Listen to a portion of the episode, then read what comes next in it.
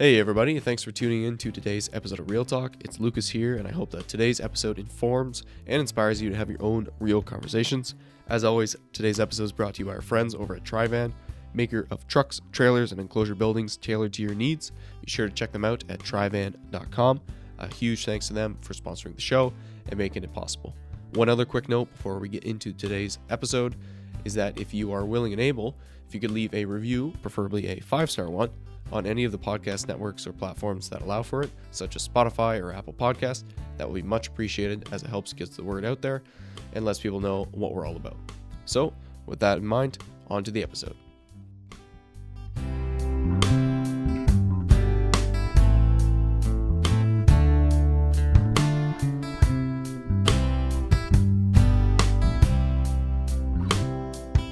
Hey, everybody, welcome back to the Real Talk podcast.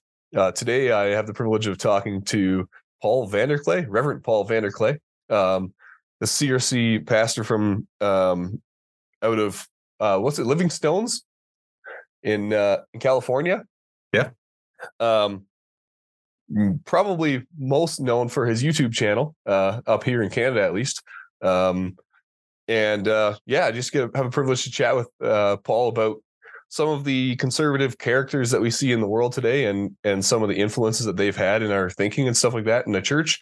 Um, and paul's obviously covered a lot of these people on his on his channel. So um, yeah it should be an exciting conversation. So uh, welcome paul. Um, great. appreciate appreciate you coming on and and chatting. Um, you look very much like you do on youtube.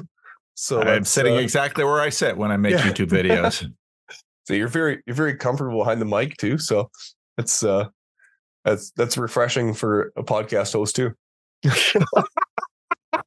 I've I've gotten used to it. I've gotten used to it. Yes. how do you how did you get into uh the podcast or the uh the YouTube world and and why did you start that um as part of your ministry?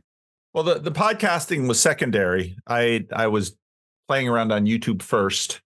I so I had blogged for a number of years, blogged about, uh, blogged similar to what I'd done on on the channel. I, had been reading Rod Dreher, and I was kind of impressed with how he was using blogging in terms of he'd always have read the whole thing, and he'd always sort of point me to interesting things, and then I'd go find other things. So I'd blogged for years, uh, blogged sermon drafts and things like that, and and then people would sometimes say, "Oh, you should write a book. You should write a book," and it's. Uh, and I have some some colleagues who are writing books sometimes, which usually they're sermon series. And I thought, if I wrote a book, my mother would buy it. Would she read it? Eh, probably. Uh, people in the church would buy a few copies. Would they read it? Uh, maybe. But people don't.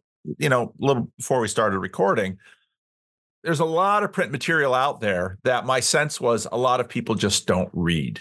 They yep. watch television, they watch Netflix, they watch this, they watch that. So I was already sort of keyed into the fact that video is probably more of a mass medium than print. So I, I, had toyed around with it a little bit. I had done there was a CRC Synod, I think it was 2016 or 17 I, or 2016. I'd done sort of a post game show, the CRC Synod that year and then a member of my church wanted to wanted me to go down to public access TV with him, and I wasn't about to do that. So we started the Freddie and Paul show. So we so we had done that for a while on YouTube, and then I saw the stuff going on around Jordan Peterson, and I thought, you know, I wanted to find some people to talk about to kind of process that over. And most of the CRC clergy and people in my circles didn't have a lot of interest in it. Uh, usually, they were older people than me. They weren't about to watch videos. And so then I was also rereading Neil Postman's Amusing Ourselves to Death. And I thought there's also something about the medium here. So I thought I'll make a YouTube video. I mean, what what could go wrong? And I thought, you know, maybe, you know, the three or four people were watching the Freddie and Paul show. I thought maybe a dozen or so would watch my th- thinking about what Jordan Peterson was doing, and I'd have a few new friends. That's pretty much what I thought would happen. Yep. And I didn't understand then. I the next morning after I'd published this video, I opened my email at that point. Every time I got a new subscriber, Google would send me an email. Oh, yeah. And I woke up and my inbox was just flooded. I'm like, what is going on? And and at one then I I told my wife and my son who were home and My son picks up his smartphone and looks at the channel. He's just watching subscriber after subscriber. And he's like, so I thought, and then I started getting emails from real people who had watched the who had watched the video and wanted to talk. And that that's what really hooked me because you know it, it, making a youtube video that's just sort of something a pastor of a dying church does in his spare time because he wants to do fruitful things but then suddenly when real life people want to talk about and most of them were atheists they wanted to talk about what on earth was going on well how can i say no to this so right. that's sort of what kept the channel going and sort of propelled it. So the YouTube algorithm would put it in front. Most people, even people that eventually subscribed, most people saw, well, here's some guy with a crazy beard wanting to talk about Jordan Peterson. He's a minister. I don't want to watch that. but some people did. And that then gained momentum. We started doing uh, meetups here at church, people who wanted to talk about it and it just kept growing and and then i continued. So then i started having some of these conversations online and that got more people interested in it. And and then i just kept making videos in terms of things that i thought were interesting or important that i wanted to think out loud about and people would think out loud along with me in the comment section and then we started a discord server and it's just continued to go since then. Wow. So that's how this that's, thing got going. How many years ago was that? You said that was six years. 16, it was wow. Uh, the the video that sort of launched it was November of 2017. Okay. Wow, that's yeah. So yeah, once once you get down a road doing anything for that long, you get uh you get quite a following. But yeah, you've got like the engagement on your videos is is quite substantial. So it's uh and yeah, it's not like you're putting out one every other week either, like we do with a podcast. I think you're putting out like several a day sometimes. So yeah, yeah, um, sometimes. Is that part I, of your ministry then? Like it has become a part of my ministry, surely. Uh, and the church began to recognize that too. Visitors started coming in, and you know we're kind of a small dying church, and a visitor comes in, Whoops. and then they, ah, well, who are you? How? Why'd you call? I saw Paul on YouTube, and they, they you hear that a hundred times, and it's kind of like, Oh, and then people started donating money to the church because I was doing this on YouTube, and then they really pay attention. And wow, so it's that's that's gone on that's gone on quite a bit. So the church has really embraced it as this is an important part of their ministry as well. And so we just take it one day at a time. Man, that's crazy. So what are your not do you have do you have goals with it? Or no, uh, not really just just kind of do what interests you and yeah. for the most part i don't really have a plan. The the thing that I, I i, do care about people and the thing that i see is that people live isolated lives and a lot of people who watch too much youtube could really stand to have a few friends. And so what what's most gratifying for me is watching people so we took these meetups. We were helping start meetups in different places. And then when Jordan Peterson was sick and sort of disappeared, we pivoted that and started what I call estuary, which is um, just spaces for people to have meaningful, important conversations in their lives. And and that's that's that's quite important to me because I think the church needs it. And I think people need it. And I think actually, if churches do this more, they will have more and better contact with their community than churches just sort of running all the usual church programs. Right. Yeah. So is that kind of the goal is to drive kind of interaction to groups like smaller groups, discussion groups, getting people together? Um because you must have obviously obviously you have a reach that's beyond like you don't even know where everyone's living. Um, yeah. And then like goal goal would be too strong. Yeah. Okay. Fair. Um, I I do these, I call them monologue videos or commentary videos because I find something that's interesting and I want to process it. So that's those videos. The conversation videos with people, it's because people are interesting and you meet really interesting people out there. So that's fun. And I mean, that's most of the channel, those two things. And then my rough drafts for Sunday, there I got to preach a sermon anyway. So when this thing started, I even when I was blogging, I always tried to figure out how I could always kill two birds with one stone. So getting ready for the sermon, well, I can blog and I get a blog post out of it and I get a sermon out of it. And so then when the video started, it's like I should probably kind of run through the state of my sermon right now. And then after you make it, you get some new ideas and you can continue. I usually make those on Friday, churn throughout the weekend, and then you have the Sunday sermon. So and right. then estuary. So a lot of it's just sort of grown. Uh, and this frustrates a lot of people. A lot of people are like, well, where is this going? And I say, I don't know. And then they're upset with me because no, hmm. you're supposed, I, I, I, you know, if you if you don't like it, just watch something else. I mean, I don't do it for a living. Um, and so I, I I've never told people, you know, besides my general goals as a Christian minister, which is making disciples of Jesus and loving, you know, loving God and loving your neighbor, those are my goals. I, I, don't yeah. feel like I need any other ones. yeah, that's fair. It's hard to uh it's hard to know what opportunities you're going to get, right? And yeah, if you don't know, you go into something like this without any yeah, without any inclination that it can become something where thousands of people are watching you. So, but yeah, I, will tell you, like for going through your channel, I've been, I was trying even just for this, I was just trying to find some of the more the the more unique things you've done. I mean, you've you've done debate style stuff with people, um, like conference style, um, kind of roundtable discussions. I mean, you've talked to some pretty pretty cool people. You've talked to Peterson, which I I actually had a hard time finding on your channel somehow. I feel yeah. like that would be like the first thing that you got on your like. If I talked to Peterson, I'd be like, I talked to Peterson. Um, but uh, but even the uh, your your random your rando sessions where you talk to random people, I find them like whenever I clicked one, I've found it like most of them are such good conversations I can't turn them off. So it's yeah, uh, yeah. I mean, they're, they're, they're some of my favorite parts of the channel.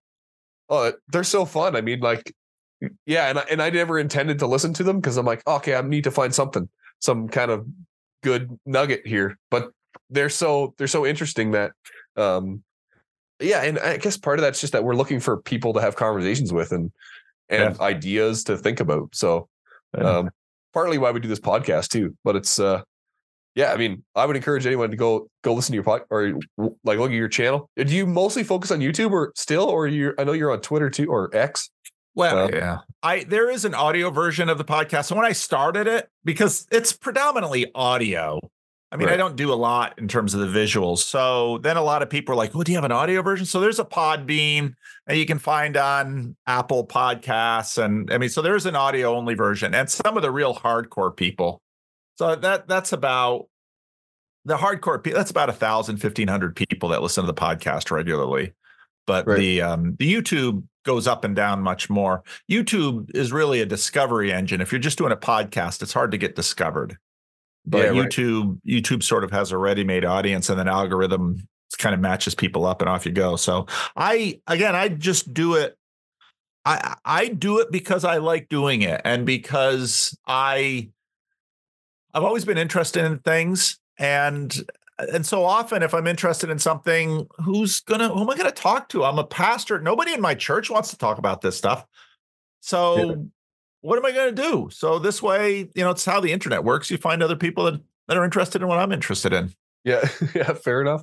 So so why was it uh why was it peterson that first kicked this off? Like why was he a character that was like enough of a a boot for you to go start talking about the stuff? Because there's obviously other you know, there's all there's tons of pol- political things going on and yeah. other characters in the states. I've I've always I've considered I consider myself a religious believer and a political skeptic because yeah, I don't really have a lot of faith that politics is going to do much to save the world. Um, it hasn't. But I, but I I saw so I think I was reading Rod Dreher's blog and he had a thing mentioning Jordan Peterson. And okay, everybody was upset about the pronoun thing. I didn't find that terribly interesting. And then he started doing a biblical lecture. Hmm. And what was interesting is that I have friends who were excellent preachers in Toronto who I knew their churches were half full or dying. And here's this guy up on stage charging 30, 40 bucks a head hundreds of people in this theater, hundreds of thousands watching on YouTube to listen to, you know, sometimes you go a little long in the sermon and they're looking at their watch. This guy's going for two hours and then question and answer. And it's like, what's going on with this? And then I started reading Reddit and YouTube comments, and people are saying things like, Yeah, I, you know, I was a real big fan of Sam Harris, and now I kind of want to learn more about the Bible. And I had seen many, many people leave Christianity and go down the road of new atheism, go down the road of sort of quasi new age ish stuff, and very seldom come back. Right. And yeah. behind Jordan Peterson was a list of people coming back down those same roads. And I said, this is important. So then I thought, well, he's probably some evangelical that's just sort of been in University of Toronto for a few years. And so I, I listened to the thing. It's like, he's not an evangelical at all. And no. I had, I didn't know anything about Jung. I didn't know anything about anything. And I listened to this and it's like, this is totally different. And this is, it's fairly counter narrative in terms of sort of the, the, the, the narrative that's going in the culture. And yep. Why is at that point he had about 300,000 subscribers on YouTube. And I thought, what, what's going on here? And, and like I said, I thought, shoot, this is, I, I would think every pastor in the US and Canada would be honed in on this guy saying, what's going on? I mean, yeah. these other movements have been eating our lunch and now it's coming back through this guy. What is he doing? I want to know what he's doing. So then I try to talk to people and people are like, eh, I guess I heard of them, but I'm busy. I'm a pastor and I don't, you know, I'm, I'm just they're just you know they're they're keeping their nose to the grindstone. And i thought i i would think there'd be a thousand ministers that would be looking at this saying oh let's study this. Nobody was so that i had to go out and find new people to talk about it with and then all this happened. Yeah right. Yeah no it is yeah it was a crazy crazy phenomenon. So obviously that happened in toronto and i think he's pretty popular in canada um in terms of an intellectual light I don't know if there's anyone more pop. Well, I don't know if there's anyone more popular, but definitely more influential up here. Um, we probably gets mentioned on our podcast more than anyone else. So um, it's yeah, it there, there's something to it. In, in what do you well, what do you make of his work after that? So he had his initial stage. He did his Genesis uh, lectures. He really kind of hit the you know kind of hit the world with with a bit of a surprise like people weren't expecting him to be, you know, pro. I guess it, it's hard to say pro Christianity, but pro the biblical stories. That's what he would say. Yeah. yeah. Um, yeah, like he kind of took the world by surprise. And then he wrote his books, um, 12, 12 rules for life and 12 more rules for life. And um, just as general, you know, self-help books almost, I guess. Um, what do you make of where he's been in like and how he's kind of come to prominence? And and is he the same guy now as he was back then? Yes and no. So he's he's been remarkably consistent if you listen very carefully to him in terms of what his interests are. He so I, I basically see three waves in his rise. The first wave was from Bill C16 to uh, when he sort of retreated from the stage because of his illness. Right. The second wave was when he came back from his illness until Daily Wire. And the third wave has basically been with Daily Wire.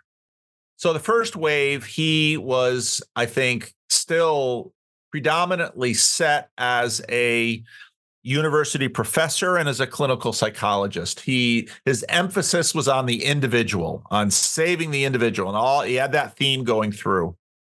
He he came back that second wave. He was sort of, I think, then looking more at questions of civilizational Christianity, and then that sort of that really came out in his work with the ARC conference that happened in London not very long ago. Right, so yeah. that's sort of been a switch. And he just released a video with John Vervaeke where they're back talking about sort of the psychological validation of historical religion. Let's call it that. And for John, for for Jordan, particularly Christianity, John Vervaeke is really trying to bridge the gap between East and West. That's really sort of where John Vervaeke has been at lately. So, right. And so I I don't know. I I got into this also partly because once I started talking to people, I realized Jordan Peterson was he was on this status rocket ride. I mean, he was just thing. I mean, once January of 2018 hit and 12 Rules for Life came out, and he was doing the book tours, the Cathy Newman interview, the Helen Lewis interview. I mean, it was just it, it was it was going crazy. But I, I knew that I began to I began to realize that for a lot of men, particularly young men, nihilism was a huge problem, and and that the the dirty little secret of new atheism is that it left a lot of nihilism in its wake, and nihilism tends to produce depression. And so what was happening was that people were sort of assuming this mechanistic worldview and got sort of trapped in all of the typical pitfalls. Let's say a, a young man might find himself in the contemporary world, and Jordan Peterson sort of snapped them out of it. And right. so people who had been depressed, they were having all kinds of problems. They listened to about 50 hours of Jordan Peterson because they couldn't stop and they weren't depressed anymore. And then they started getting jobs and they started marrying their girlfriends and they started moving out of their mother's basements and they, you know, they they were they were off in life and um and they were doing that in a way that the church hadn't been doing it and that right. was important to me too because a big part of my motivation to listen very carefully to jordan peterson was i want to learn how he's doing what he's doing.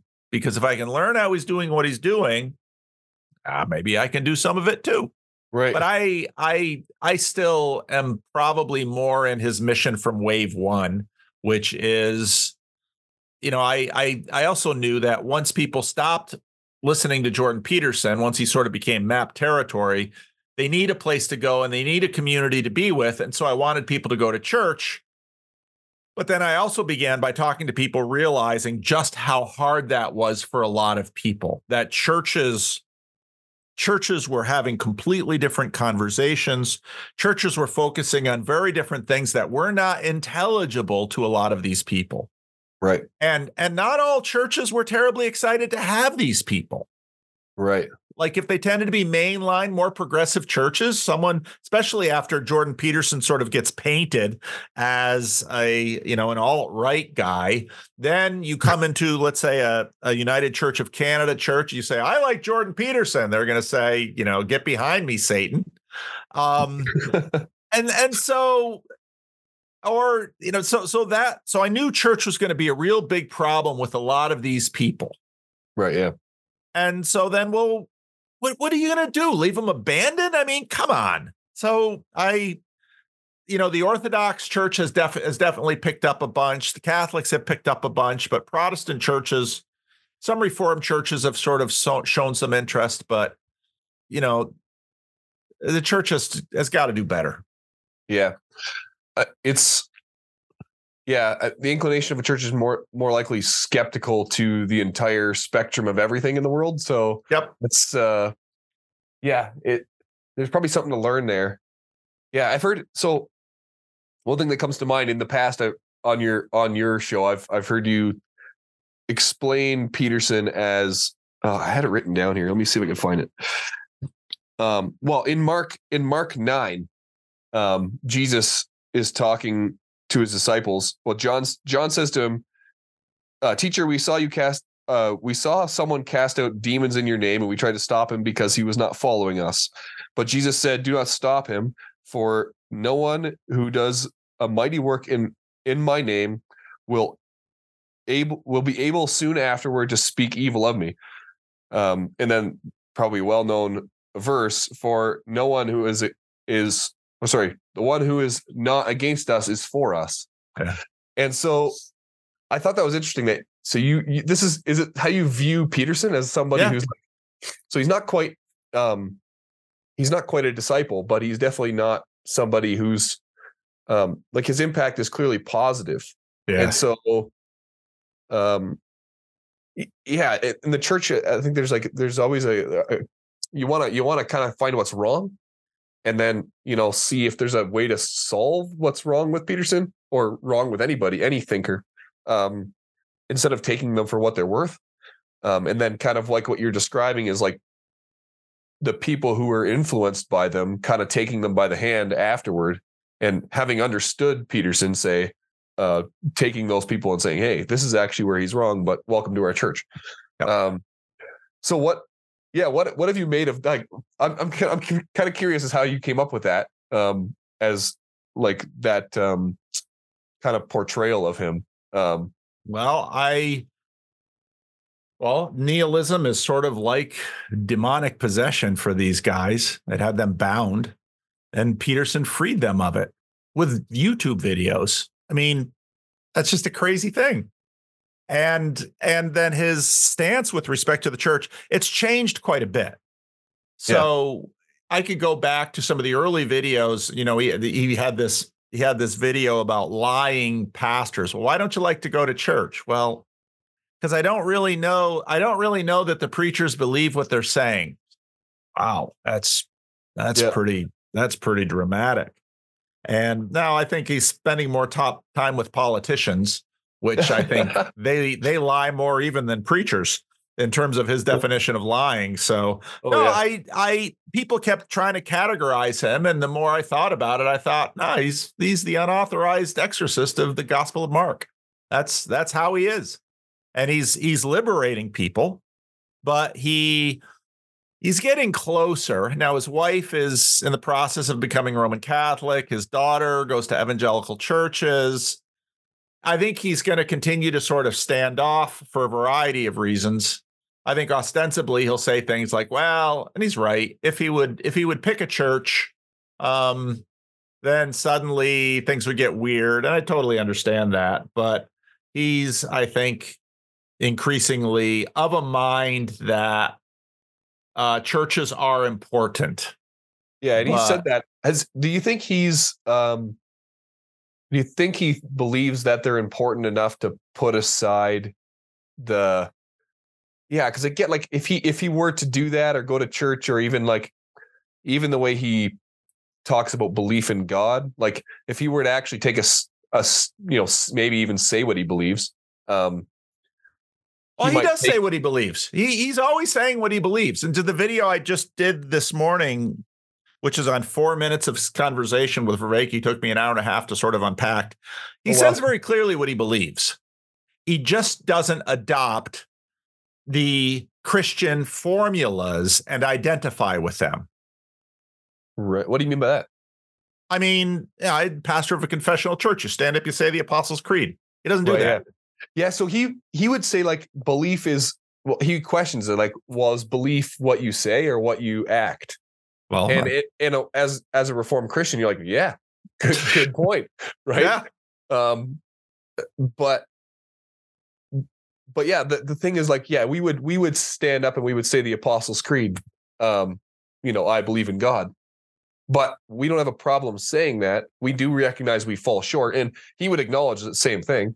Yeah. Um, why wouldn't he why doesn't he view belief like that like why wouldn't he say well i do believe but i fall short like why does he make that distinction he's he's said similar things like that before part of it is just temperament for for you know it's temperament for how he is he he is he doesn't like being boxed in he likes he doesn't is like being boxed because of in. his because of his status? Like, no, he was always he's always been that way. For the best I, that I, can yeah. tell, it's he, just how yeah. he is. He kind of has been from the beginning, but yeah, I yeah. Part of me can't help but think like he knows the that his impact will be lessened if he were to say it. Recently on P- Piers Morgan, he got awfully close to saying like, "Yeah, I believe in God." Yeah. Um, I I and I think he's getting closer and closer, but I think he also might just be getting pushed more and more. Um, I, I think, you know, I often tell people becoming a Christian is not like buying a reasonable used car. You don't just sit down and, you know, do the pros and cons. It's much more like falling in love. I mean, if you picked your wife because you sat down and said, well, you know, these are some good things or these are some bad things, I think she's a reasonable choice. Most women would say, I don't want to be your reasonable choice. Maybe that's I want to be the love of your works. life. Yeah, right. uh, yeah, that's fair. So, so I think um, whatever's going to happen is going to happen, and uh, I'm I'm comfortable to leave it in God's hands. Oh yeah, yeah. Um yeah, it's just a very interesting um perspective to think from a from the church side about how like those are what that's one of the hangups people have is like, well, why won't he just say this? Um I'm trying to think of that from a outsider perspective though. Like it I don't know that that really matters per se. Like they still get a lot of the um I would say value, but they get they get a lot of good instruction from him, right? Being the unauthorized exorcist. Yeah, I again, I don't know that it's. I don't know that he what he offers is necessarily so much instruction. Um, he, he I think he tends to inspire more than instruct. Right, yeah. I mean, there's a there's a real devotion when when you go to one of his live events, uh, which you know these are there's there's a real devotion to him, and so I, I yeah he think could definitely he- start a cult. Yeah, you know, you, you you just have to ask to what degree uh, does he have a cult already? But he's not good point. sleeping with groupies or anything like that. So I I I'd, I'd pass on the c word for now. But um, but th- there's a there's a there's a clear devotion to him Yeah. personally in the world, and it's it's very dramatic, and it hasn't. I remember I was talking to I was talking to a Canadian academic early on who had done some I thought really good analysis of his work, and he basically thought, yeah, a year or two this is going to pass because every every five or ten years there was a Jungian who would sort of rise in you know rise in popular um you know get get popular and sometimes jungian christians would sort of get popular and then they would just sort of trail off and he thought yeah this is what'll happen to jordan and i thought well, i don't know and it hasn't yeah. Yeah, I think he even acknowledged that early on too. He was like, Well, I kind of thought this was my five minutes in the sun, and but it hasn't Yeah. gone away. And there's obviously Yeah. something deeper there. Yeah, whenever he Yeah. gets chal- got challenged by a journalist, he's like, Well, clearly I'm saying something useful because like I'm still around. So hello. Yeah. Um, which is a yeah, which is a fair point. Um yeah, I'm kind of curious. I'm kind of curious about when he gets to Daily Wire. Um yeah, what do you, what do you make of what he's become now? Um, I find like he's, I mean, just taking a character like this and forcing him to put content out all the time, it seems like he's turned into a bit of a different animal. Yeah. I, I don't I think what Daily Wire offered him was a platform that he himself didn't have to manage. Yeah. And before then, he was managing his platform. You know, his daughter sort of runs his business. And and you know, they had some videographers and editors, and they had some people who were sort of doing that stuff, but he had to sort of run it. I think Daily Wire sort of allowed him to to say, okay, all of this stuff is going to be over here. If YouTube cancels me, if Twitter cancels me, at least I still have something with Daily Wire. And I think I think he wanted that and liked that, and I'm sure he got a lot of money for it. Maybe not as much as if he had stayed independent. I don't know. It would all depend on whether or not YouTube was going to cancel him or not. Right. But I think it did. I think it did sort of.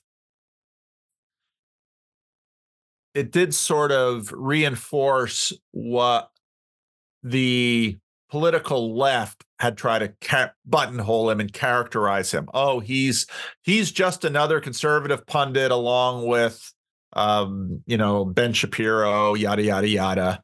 And so I think in that way, I, I don't that Daily Wire didn't help him remain broadly accessible to sort of the left and the right, which is how it was in 2018 and 2017. He had a far broader audience listening to him then than he does now. His audience is that's- narrower now, more focused. Yeah, Daily. Wire. We should say something about Daily Wire because I've now, I had now have some relationships, not with anybody that people see on YouTube on Daily Wire, but with some other people that are sort of behind the scenes. It's an interesting outfit, and it's it's a it's stranger than it's stranger than people would assume it is on a number of fronts. There, you know, Yeah. Part of what's difficult for a lot of people who are just sort of locked into the mainline nar- mainstream narrative you know there are a lot of conservative gay men around and and people don't it's like the conservative black intellectual. People don't know what to do with these people because a conservative black intellectual? Conservative gay man? Conservative married gay man? Yeah they're out there.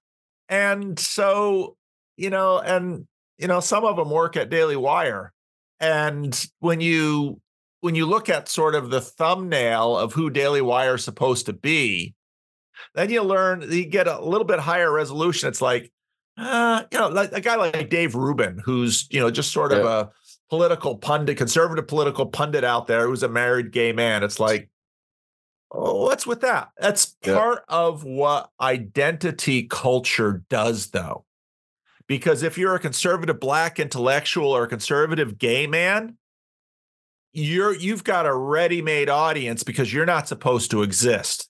So Yeah. your your platform's just going to rise. That's why i tell people i mean i don't know what's going to happen with trump but if if trump somehow doesn't get the republican nomination you know someone like nikki haley the, the first woman president of the united states will probably be a republican for those same dynamics Right, and yeah. and it's just going to gall a whole bunch of people but you know look at margaret thatcher Yeah. it's it's it's the way identity politics works if you reinforce it you're going to see its inverse rise Yeah, and I mean, you saw that with like I'm uh, even thinking like Douglas Murray's very very pop. I mean, yeah, he's he's a gay man. Like you're already gonna you're gonna garner some kind of listenership just from being that that that character. I think even like um I don't know where he's at now, but like uh, a guy like Milo Milo Milo Yiannopoulos, Yiannopoulos.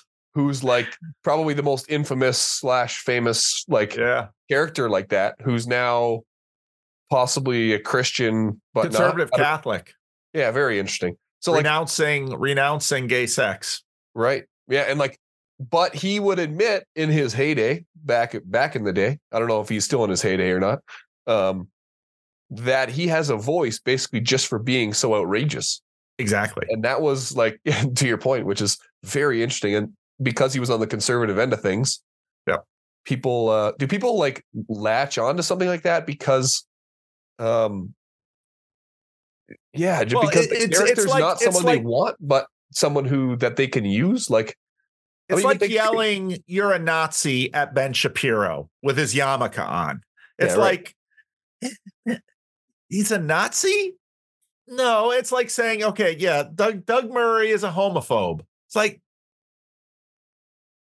they can't really, you know, and, and it's that dissonance that captures people as people's attention. So is that like, do do you find that Christians attach to these people a little bit, or or try to at least like at least have a hope that they do good in the world because of? I mean.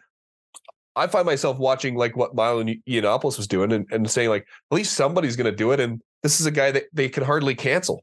I mean they figured out a way, but it's it's something that's like if you can have a positive impact, I almost don't care who you are, um, for better or worse, I guess.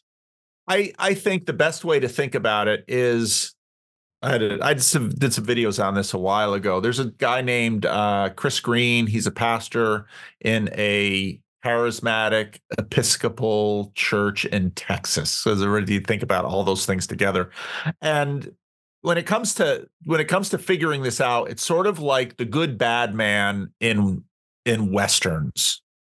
So the side, kind of the classic treatment of this was the man who killed Liberty Valance, a 1950s classical western that had Jimmy Stewart and John Wayne.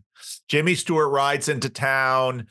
Um, he's got a law degree. He's straight as an arrow. He's very. He's got a lot of um, He's got a lot of character. He's very principled. And then there's the John Wayne character who is practical, pragmatic. And then there's a guy named Liberty Valance who is just tearing up the town because he's a bad man. Jimmy Stewart can't handle the bad man. John Wayne's going to kill him. Right. And I think I think that's actually the best way to understand Donald Trump and evangelicals because they they look at the system and they say this system isn't right. All of our attempts to sort of vote up principled good men have failed. We need a bad man who's going to destroy our enemies. Now, I think Christians have to really pause and think about that narrative because mm. that narrative isn't terribly different from, let's say, the narrative of Barabbas. So you have the Jews, and they're under the oppression of the Romans, and the Pharisees are doing their culture war thing. You know, they're not eating. You know, they're they're not eating unclean things. They're marking the Sabbath. They're doing all of these ways to try to differentiate themselves from Hel- Hellenism. And every now and then, a Jewish strongman arises and promises, "If you follow me, I'll take out the Romans." And then then we'll let you Pharisees be in charge. And Jesus doesn't do that. Mm. I mean, Jesus goes to the cross. I mean, and and it was it failed revolutionaries got crucified. Right. And this is, you know, when I talk to some of my Jewish friends, this is part of the big problem with Jesus is they say messiahs are like David overthrowing the Philistines or Judas, you know, Maccabees overthrowing the Greeks. Messiahs are like Simon Bar Kokhba, who tried to overthrow the Romans, or like Barabbas. And the crowd wants Barabbas. And Jesus says, I'm going to play a very different game. I'm going to conquer Rome, but my conquest of Rome is not going to be anything like you think it is. And right. and so mm. Christians sort of fall into that narrative sometimes because they think it's expedient. Right. But over the long run, you're sort of giving in to the devil's game because you say yeah. What finally matters is the sword. And mm. Jesus says, He who lives by the sword dies by the sword. So Christians yeah, it, have to yeah. really be a lot more savvy with this stuff. Yeah, that's a really good thought. I mean, even the yeah, it, it brings me back to like the trucker convoy up here in in Canada. Like you say it's similar to Trump too, right? You can get on the bandwagon because you want um, people to, um, yeah, you want somebody strong, even if he's not really going to do what's good, just to bring about a world that you think is better. Um, yeah, I think that's kind of where the conservative movement is is at, right? Like uh, b- more broadly, I mean, I don't know how much there is wrong with the the way the trucker convoy was done up here. Um, I think for the most part it was overblown, but I mean, um, but yeah, that's that's kind of in the same the same vein. It's like taking it upon yourself. It's not really an evil thing to do. It was, I mean, it was a peaceful protest. Um, so I'm sure that's a very nice buzzword for uh, the states, but um, yeah, like it, it, it's just like can can we use the or can we cheer cheer on the world's conservatives who you know but yeah are they're not really doing good they're just doing evil for good ends i guess um well think think of, you know during the american civil rights movement you had martin luther king you had malcolm x you had the black panthers part of the reason malcolm part of the reason dr martin luther king won was because people said, well, with Malcolm X, we know what we're getting. With the Black Panthers, we know what we're getting.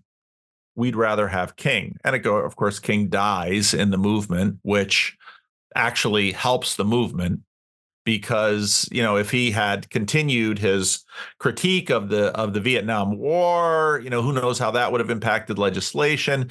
People looking back at the 19 at the early 1960s from today people don't realize that the 60s really didn't start until like 68. Right. Yeah. in, in, other words, most of the 60s were kind of a, a continuation of the 50s. Right. So, Yeah, that's yeah, that's really interesting. It's definitely um it makes you it makes you think about how you would uh yeah, how you react to these social issues. I mean, even even something like as as crazy as would be like a civil war or something, uh what you do as a as a conservative um or as a Christian.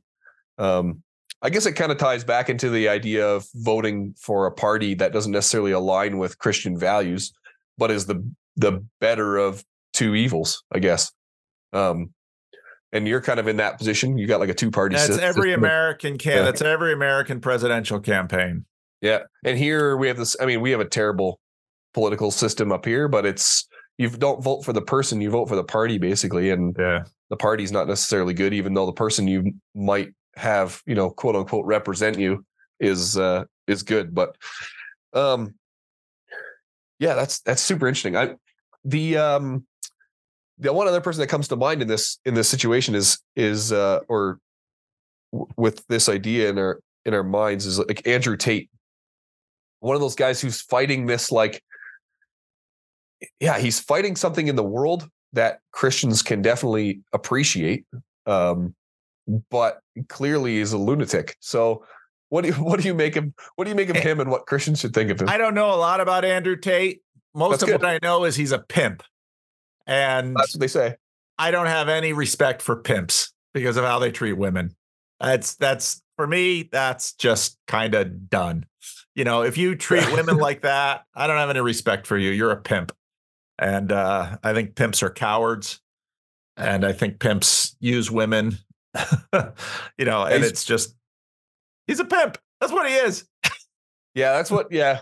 I mean, I I don't know a ton a ton ton about him. Um but he's obviously like captured people in in the conservative side of the thing, uh, the conservative movement, in that like he's just fighting for men, I guess, in our society, and not having all this, uh, you know, not willing to engage with this debate on you know what a man's role is and all whatever. Like, um, is there? You know, I I like actually this morning I was just on a live stream with some friends because that's kind of what we do and and one guy was talking about his father who was a he was a steel worker kind of a hard man flawed man in many ways but um had a good heart and you know i i don't know i don't think i don't i don't think men whine and complain about their lot i think that's yeah. part of masculinity you know we know we know life is hard we know we know things are difficult. We know sometimes things aren't fair, but you know what?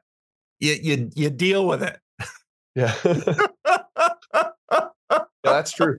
And, and, and in a sense, the men's rights movement can degenerate into, even though they've got a lot of great points, it can degenerate into a bunch of whining, which is, I think, part of the reason why it'll never, it'll never become what the women's movement is, because no. we're men. Yeah, I know, regardless of what people want to think. That's yeah, that's true. It yeah. I mean, it, it, a group of guys, you know, you know, there's this part of the Barbie movie when, oh, it's so hard to be a woman. And it's like, yeah, yeah, yeah, you're right. It is hard to be a woman. You know what? It's hard to be a man too, different ways, but yeah. life is hard. So if yeah. life is hard, then it's hard to be a man and it's hard to be a woman. But, you know, men don't tend to get around and say, you know, we had it right. You know, we it's so hard to be a man. Well, what's your alternative, buddy? You know? yeah, yeah. Just oh, be yeah, a no, man, okay? it's true. Yeah, that's a very that's a very Peterson esque answer. So that's good. um, yeah, man. There's so there's so much here. I I wanted to ask you about this is a bit. This is going back to Peterson a little bit, but this has kind of been on my mind for the last little bit. Um, with intellectuals, I mean, I you see it in a lot of times you see it in atheist people in in the conservative movement, but you've you've talked about this on your your show too, like um, or various commentaries you've done on videos. Um, the sleight of hand that they do with evolution, and what to think about this as a Christian, because a lot of times, what I've I noticed Peterson doing it quite often um, where he, I mean, his lobster thing is probably the most common example. Um, he, he, basically, they'll see a report and explain it using evolutionary theory. And then um basically take that theory that they've come up with as to why this is the way it is and then use that to explain the world. Like so yeah peterson does it with the lobsters. Like hierarchies are um, the way they are. We can see that. Then he says well look at the evolutionary evidence from lobster whatever this is obviously where it came from and then you know if you if you kind of walk down that road with him he can say well now look at like this isn't this isn't bad this is because of who we are because of evolution. And to me a lot of the times you don't need evolution but the people bring evolution into it and for some reason it seems that it gives it more academic oomph in our world people are like oh evolution good he used that and then they give him the check mark for evolution use and then say what he said must be useful now um, what do we do with this as christians like do yeah like you see it all over the place people people using that um that kind of sleight of hand to to explain things um is that something that should everyone has us? a system of justification. You say Christians, you know, conservative Christians, Protestants do it with the Bible.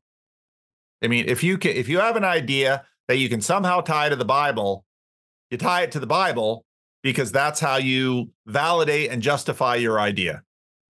right And because of the shape of the modernist fundamentalist war that has the been the predominant Christian civil war for that was the predominant Christian civil war probably until the early 20 teens when sort of the wokeism you know came up that became sort of the predominant Christian civil war in the west um you you just if if you're looking to popularize an idea or convince somebody of your idea, you tie it to the source of justification, which for modernist people is the theory of evolution. So, and there's so much evolutionary site, you know, there's so much chatter in sort of the the male wisdom space on YouTube. Evolutionary psychology. I was just talking to a friend of mine the other day, and he said evolutionary psychology is just the new natural law for um, non-Christian uh, for non-Christian influencers. It's it's basically natural law, but it's it's super weird because and the same friend also pointed out to me that it's also very gnostic because on one hand you'll say something like, well, it's in it's evolutionary biology tells men to sow seed as broadly as they can to basically conquer the world like Genghis Khan. In other words, Oh. I should uh, impregnate through rape, subjugation, harems, polygamy, any way I can. I should propagate my seed far and wide. That's the evolutionary code that's working in me. And anything that I'm trying to do is in service of that evolutionary code. Okay, but if I actually start to live it out that out, they'll say, well, you're Andrew Tate. You're evil. I said, well, wait a minute. I'm just doing what's in line with my programming. What do you mean evil? Isn't this the success story of humanity? Isn't this how we came? Why, why suddenly the qualms? And that's part of the problem with the whole evolutionary psychology fixation we have now, which is and you know Bret Weinstein is sort of the guy where this kind of comes together because on one hand he says we're all these assassin robots programmed to act like Genghis Khan, but we should deny our programming. And then it's like, now wait a minute. I'm working on a Windows computer here. Uh, I'm just going to tell my Windows computer to deny its programming. If the moment my Windows computer denies its programming, the screens go black and it just crashes. I've had Windows, I've had computers crash. I mean, I've used Yeah. Windows for a long time. Used to crash all the time. So you know, it, it it's it's finally incoherent. yeah And and I think the longer we go with this current fascination, the more and more inco. And that's actually part of what the woke wars is about, because wokeism basically, uh, on one level, says screw all theories, including the theory of evolution, and just propagate this one vision of you know oppressed oppressor morality. And everything else is everything else is just illusion. So right. Ah, yeah that's so interesting. Will there be a different thing that people i mean i don't know where this evolutionary thing goes. Um i don't see the world moving off of it. Like you you described it as like using it as like yeah natural law like what we would we would say like your inalienable rights right? Like um do you see that ever going away?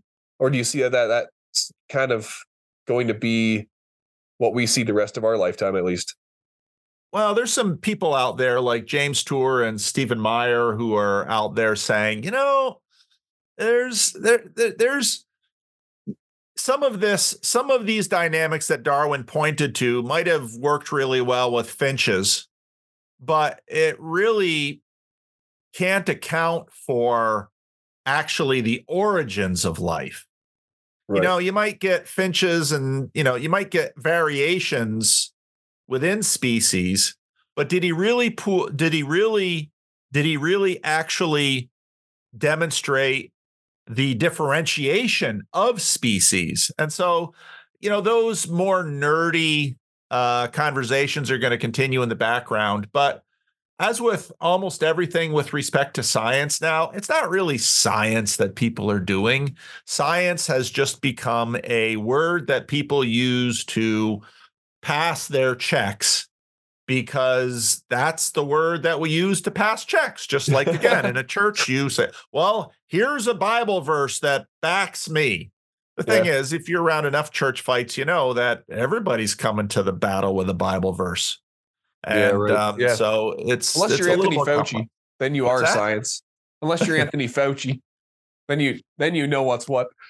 Yeah, it, uh, it's it's. COVID destroyed Anthony Fauci's career. At least he was an old man already. So yeah. oh, that's so true. Um, yeah, it's just curious that like a guy like Peterson would go back to that because he'll he'll um he talks about like the biblical stories or something or or even psychology of or some relationships or something like that to a deep level and then he roots it in what i think he believes i, I mean i do think he believes in evolution um, even the origin story and whatever uh, billions of years ago um, but i think he also believes that as an academic because that's been like what you said that's like the accepted um yeah, it's our accepted uh academia has accepted that as like our natural law. And so yeah. if he can root that, it, it gives him some kind of clout, I guess, in the conversation. And so that's why it's always worried me. But yeah, it does make sense that like we're just never gonna yeah, we're never gonna necessarily get away from that. And yeah, I mean, your comments are very helpful. Like it just, it, it obviously, it just doesn't make sense to, uh, yeah, to give it any kind of yeah, like the whatever. It doesn't explain origins, obviously. Um and, well, and, uh, and part of it is the the kind of explanation we're demanding. Now, if you read Genesis 1, let the earth bring forth. That's that's what Genesis 1 says. All right, what does that mean? God commands, let the earth bring forth. It yeah. doesn't, tell you anything about it. And so yeah. obviously people are going to want to know what, you know, sort of the efficient cause of all of the the kind of life that we see around us is. So that, people are going to stop till they know exactly. Well, that I mean, ain't going to happen. Is it is it that God said something and poof, there was something? Uh, so it, I mean, the Bible, the Bible gives you a story, and the Bible gives you a theological story and says, um, God made the world. And what's underneath,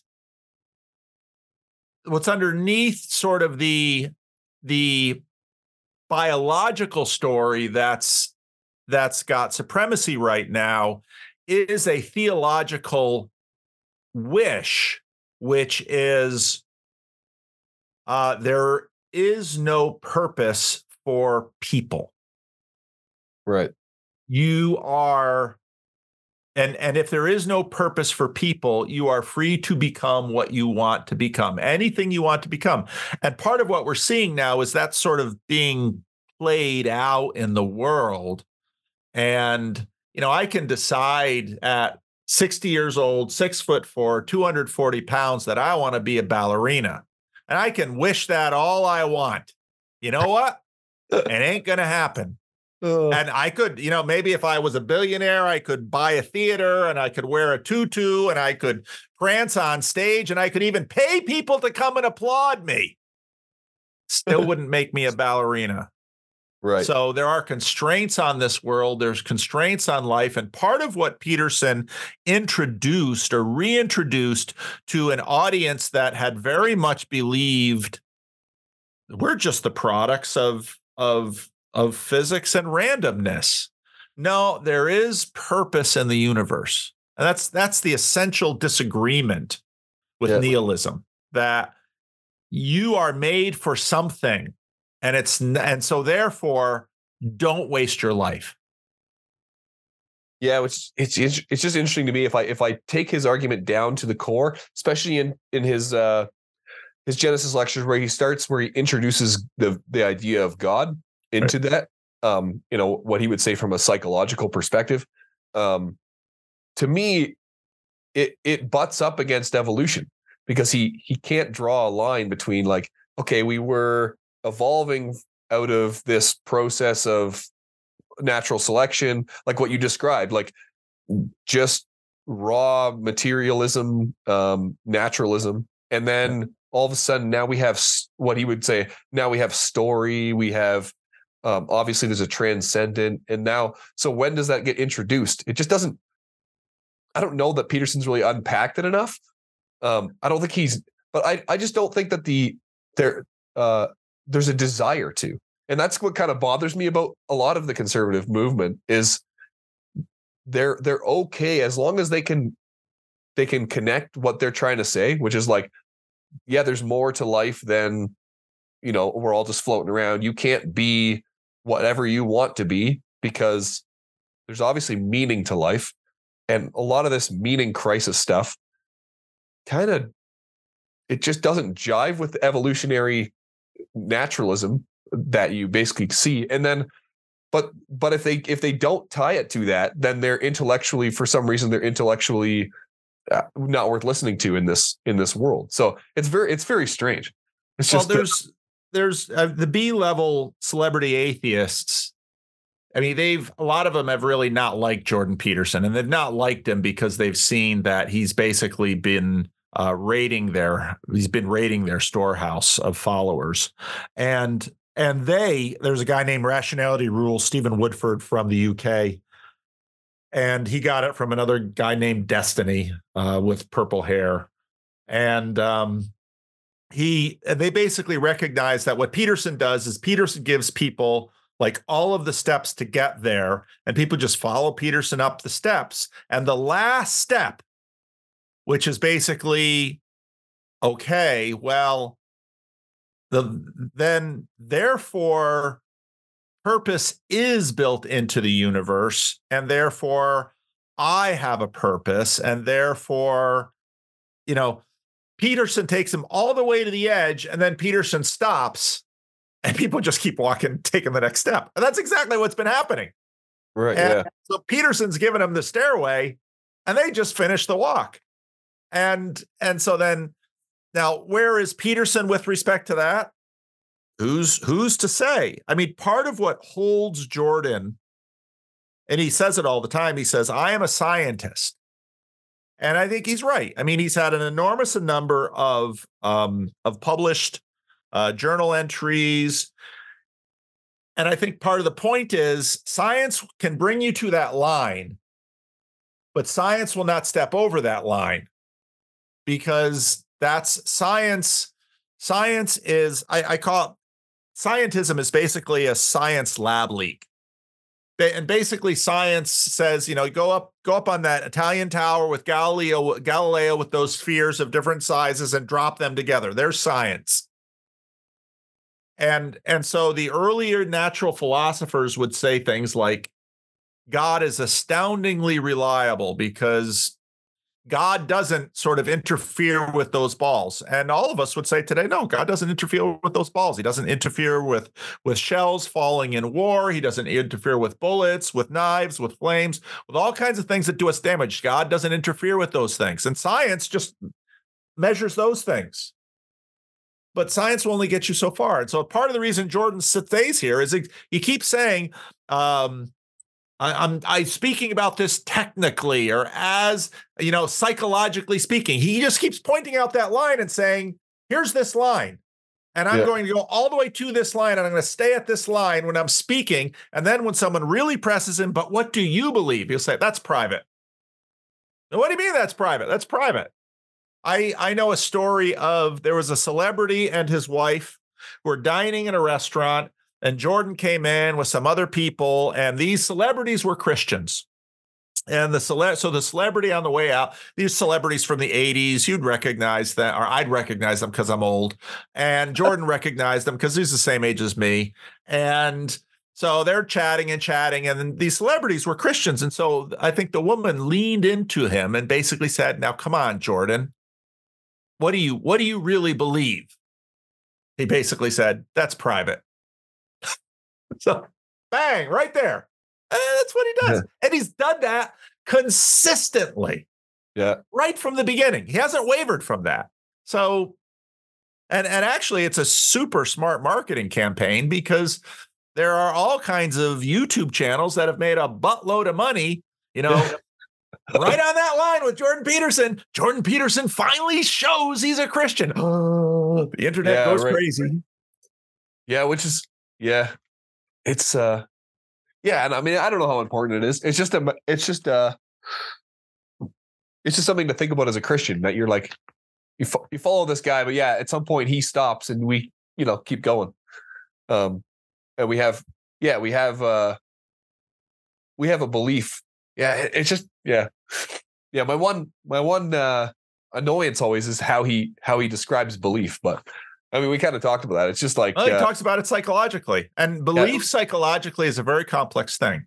Yeah. In church, we treat it like a simple thing, but psychologically, it's super complex. And I think actually in church, we've long time known it's complex because, you know, the Christian minister that sleeps with the organist, his defense, his defense at his trial, getting kicked out of church is never. I believe in all the right things. That doesn't matter still slept with the organist. You're out. Yeah, right. Yeah, that's how yeah, it works. So, but there, the, there is something in in the scripture that, like we're supposed to have a childlike faith, and and Peterson would like I don't know what he would say to that. Um, I think, I mean, I'm sure he'd have a way of explaining it away. Well, but when like, he starts doing his gospel series, we'll find out what he says about it. Yeah, that would be really interesting. That's uh, I haven't actually listened through his Exodus series yet, but uh, Uh, all the way through, but I'm sure you have. Have you yeah. covered that on your show? I I covered it for a while. It's, See, it's behind the Daily Wire paywall, and so I I got permission to do like 10 minutes of clips an episode, but they're 2-hour episodes and I found I found because because my goal is not primarily to create content for YouTube, I found that process to be a lot less fun than treating things that I can sort of freely treat on the internet. Right. Yeah. yeah, so yeah. I stopped. Yeah, that makes sense. Yeah. It wasn't a much. I mean, again, I, I, for the most part, I'm, I tell people I'm a very selfish YouTuber.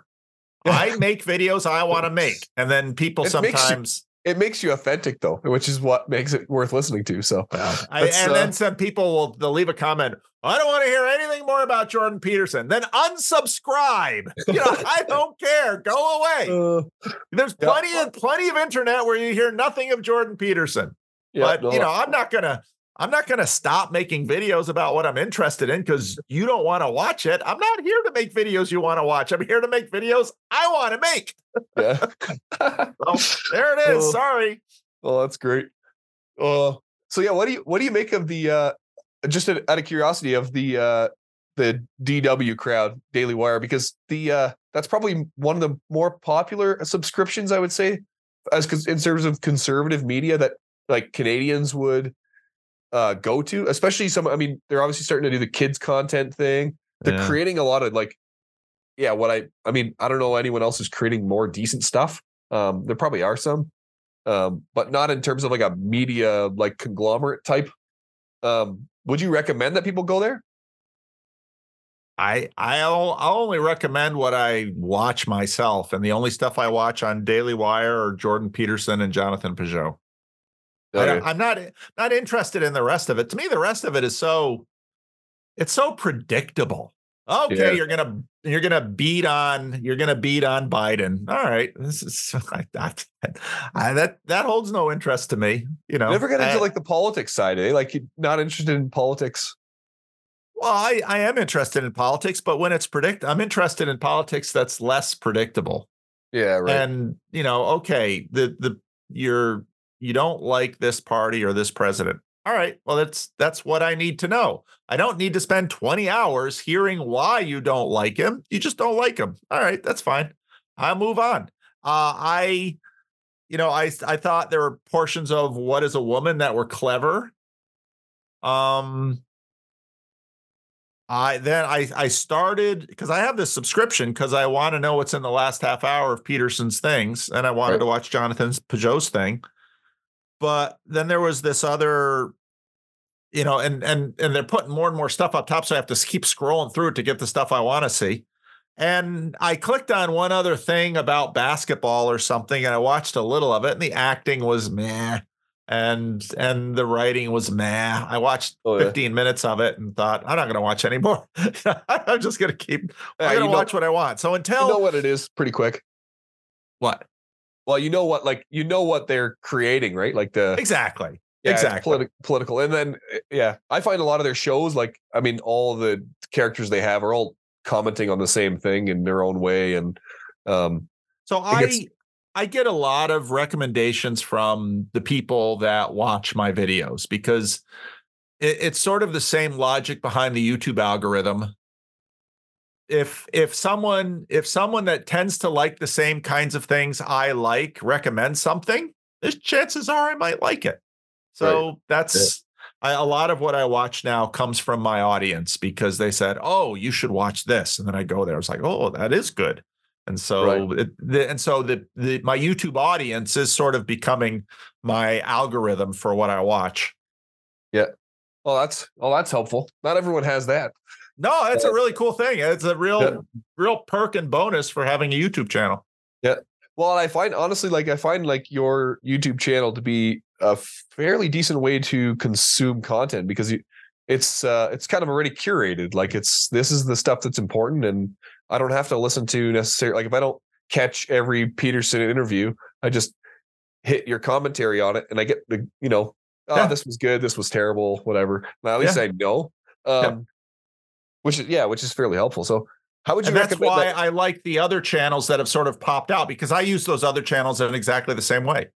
Right, if Chad or Grizz or uh, or Paul or Sam or one of these other people covered it, well, then I know to pay attention to it because we're all in the same conversation, and Yeah, right. that's where not just say outsourcing our cognition to an algorithm, but actually having connections with real human beings that are in sort of the same thing is super helpful.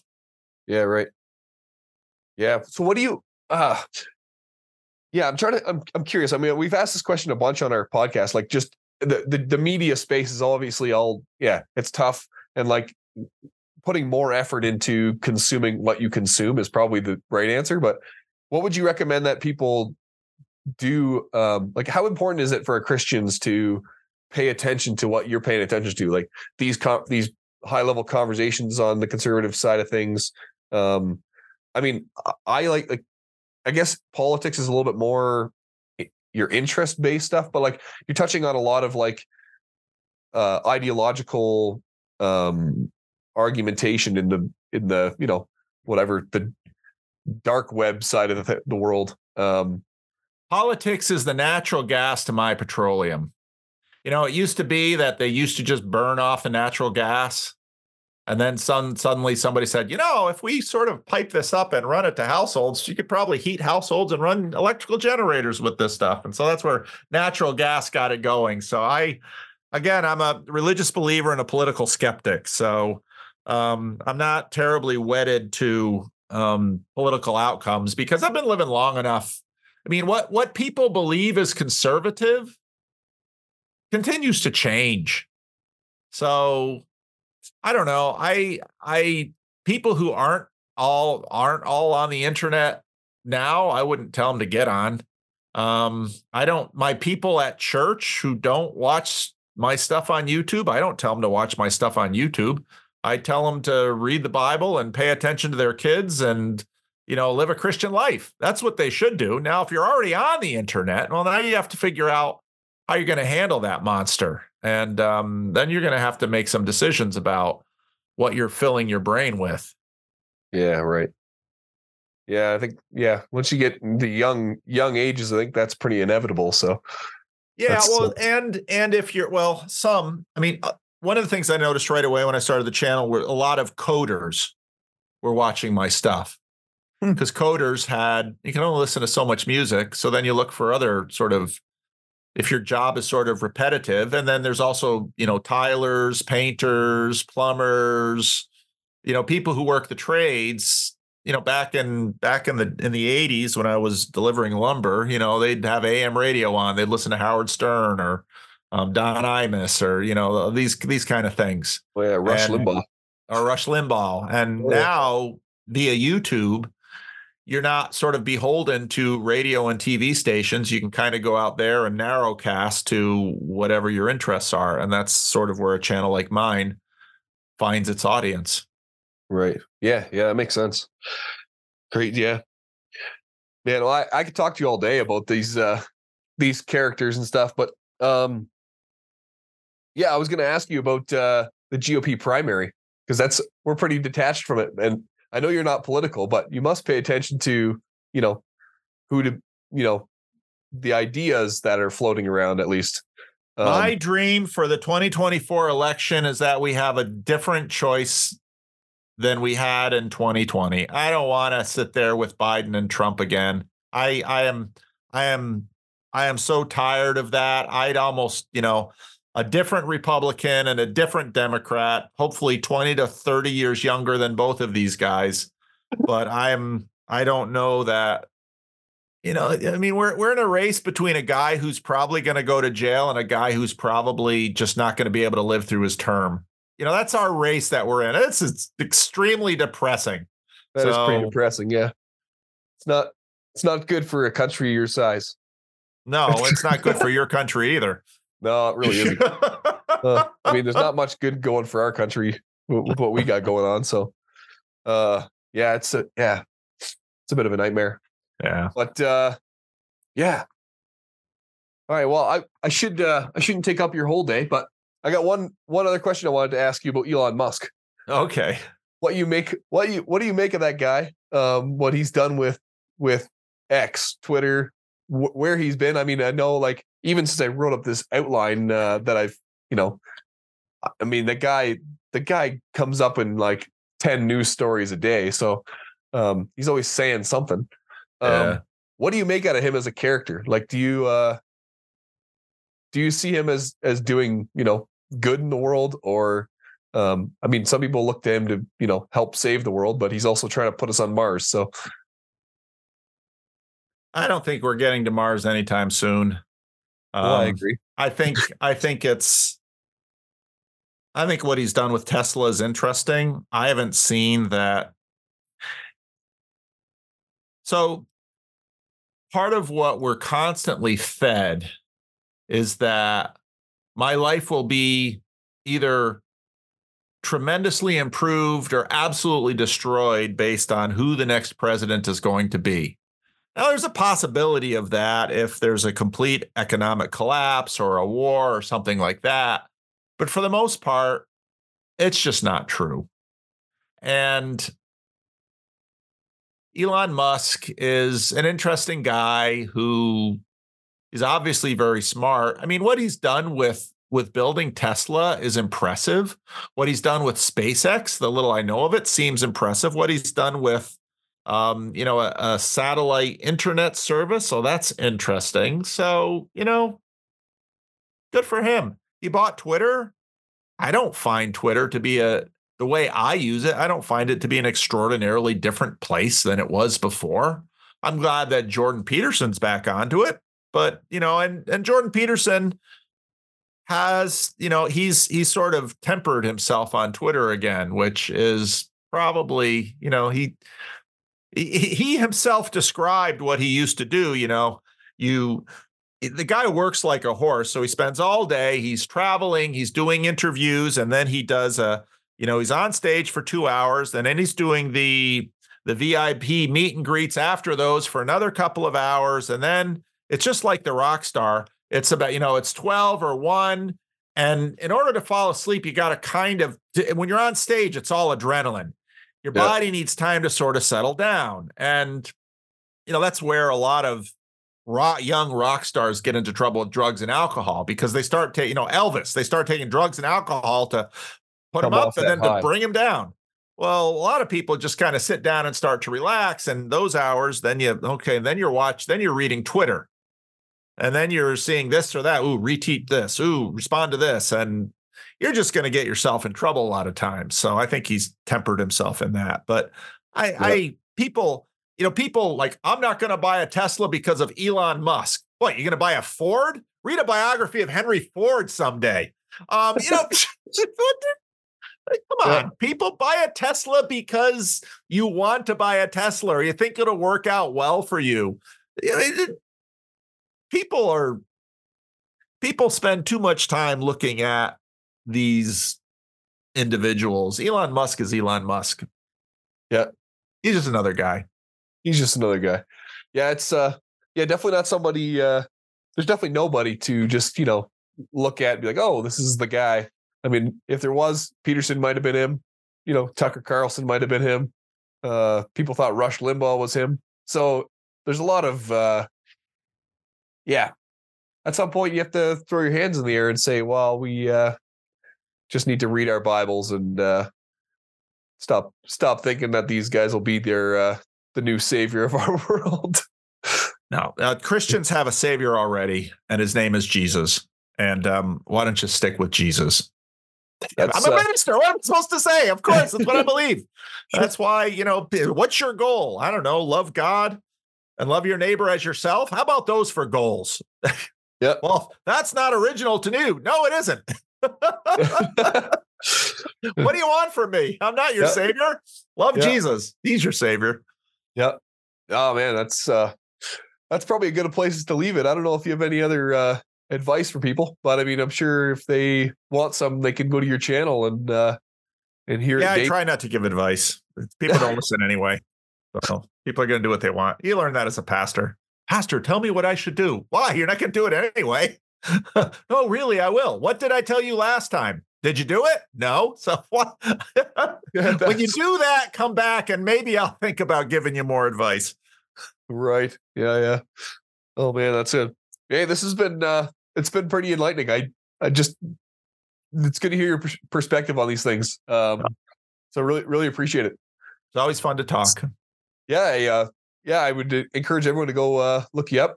Paul VanderKlay with a K. Uh, with a K. Sure yeah. It'll be all over uh plastered all over our uh, social media and stuff like that. And uh, yeah, appreciate your time. And all right, uh, no problem. All the best with your work. All right. Thanks a lot. Thanks, Paul.